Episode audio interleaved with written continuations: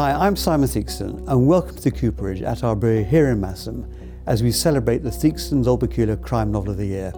This year's longlist contains giants of the genre, best-selling hits, and an exciting range of thrilling stories set around the world, proving the remarkable talent on offer in the world of crime fiction. The shortlist is already too close to call, so we encourage everyone to get voting. A hearty toast of Peculier to all our longlisted authors for this coveted award, and we look forward to what we know will be a fiercely fought competition. In the meantime, I'm going to have a glass of Old Peculier because they say a glass of Old Peculier and a crime novel go very well together. And I'll tell you why when you come to Harrogate for our festival in July. Cheers.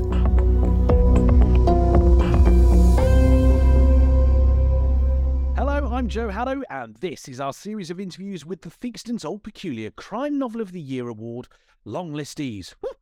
And I've tried saying that after a few Theakstons, and it doesn't come out quite, quite, quite the same. Produced and curated by Harrogate International Festivals in partnership with title sponsor Theakston's Old Peculier, And to date, I'm joined by the award-winning author Alan Parks. Hello, Alan. Hello, how are you?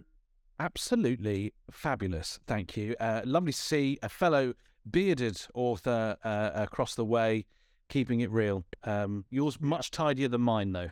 you obviously knew you would be on camera. Exactly. and uh, we'll see how is uh, Glasgow today in Glasgow? Diana Glasgow Glasgow is uh, cloudy, but not too bad. Uh, so it's not raining, which is all the plus. So uh, yeah, it's, it's pretty good today. That's that's one of the great things my friend who lives in Glasgow says whenever I ask about it. He goes, "Well, it's not raining," and that's Yeah, that's that- basically all you could. I know that, that's a big winner. As long as it's not pouring, you have to be happy with the weather. So uh, and sunnier for the news uh, to to hear that you've been longlisted. I assume, Alan. yeah, that was a, a, a very nice surprise. I didn't even I never even thought about it to be honest. And then uh, yeah, so that's always good. It's always good when people kind of interested in your in your books and stuff. So yeah, that's amazing. And for those that may not have got to any of your books, or specifically this one, perhaps you could just set up the story of, of May God Forgive for us. Uh, well, what happens is there's a there's an arson attack on a ladies' hairdresser in north of Glasgow, which unfortunately killed five people. So obviously the city's not very happy about it, and three teenagers, boys, are charged with the crime. Um, and as they're being driven back to the, the prison after being charged, their um, prison guns ambushed and they're kidnapped. And the thought is that vigilantes have taken them, and um, you know they're going to do their worst. So when the first one turns up in exactly that situation, dead and and and uh, some retribution taken out of them, um, Harry McCoy, our bold um, detective, has got about fifty-six hours, I think, forty-eight hours to try and find the other two before the same thing happens to them. So um, that's just kind of in a nutshell. A nutshell's all we need. No spoilers, because there'll be people watching who haven't read it. Um, there's a lot of Glasgow on this long list. I've noticed this year. No bad thing at all. What is it about Glasgow that you particularly love writing about or setting your stories in? Uh, well, I think, you know, my, my Glasgow was kind of early 70s, so it was slightly different today. And, and then Glasgow was in a bit of a state, to be honest. It was, Mm. it was before, before the days of Glasgow Smiles Better and cappuccino bars, etc. So the city was kind of, you know, industry had kind of fallen apart and it hadn't reinvented itself as a kind of almost holiday destination as it is now. So at that time, there was a lot of turmoil. People didn't have jobs, they didn't know what was going on.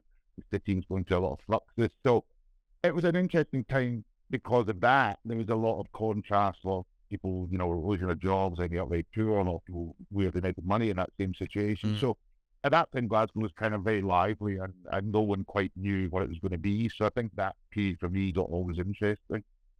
And is it a period that you like to go and actually research in terms of reminding yourself what was going on there, looking into the that side of Glasgow, or do you just think now I, you know, I know what Glasgow was like in the seventies. I'll just tell him. No, there's a, there's a, there's a place in Glasgow called the Mitchell Library, which is a huge reference library, which is a floor, floor called the Glasgow floor, which is all stuff about Glasgow. So I go there, and I used to go there and see these sort of middle-aged men with lots of jotters and notebooks and carrier bags full of papers. I thought, my God. Of course, sure enough, I am now one of those middle-aged men. Um, looking up newspapers from the early 70s. Um, but you kind of have to be aware of what's going on. You know, if uh, if the moon landings happened in the space you're writing about, people are going to talk about it, so you have to include it. If the common market, they joined the common market, I think this is one of the books you have to talk about. So, and also you have to make sure that you know uh, places you are writing about were still there in 1974, called the same thing, and all this sort of thing. So there's a lot of basic research just to get your kind of ducks in a row before you start moving on and, and, and trying to write something about the time. Yeah, that's it's it's always so fascinating to speak with authors who write historically because some very much want to just get you know a few things right. Yeah. Those are accurate, and then I'll just zoom in and out of the detail. Whereas there are others who are like, no, it ha- we have to know that in Yeah. 1974 X was Y. You know what I mean? It's it's it's so interesting to see who wants to Yeah. do what. I, I'm kind of good up to the point, man. I get bored of it, and I think, well, you know, I don't really care where the number 42 bus actually went. You know, I'm sure nobody else will. So, you know, as long as you're, you're doing it for the purposes of the story, not just to kind of regurgitate all the research you've done, I think it's fair enough. But when it gets too much, you know, I, I, I researched this for three days, so I'm going to put it in no matter what happens. That's when it gets a bit problematic. exactly. Yeah.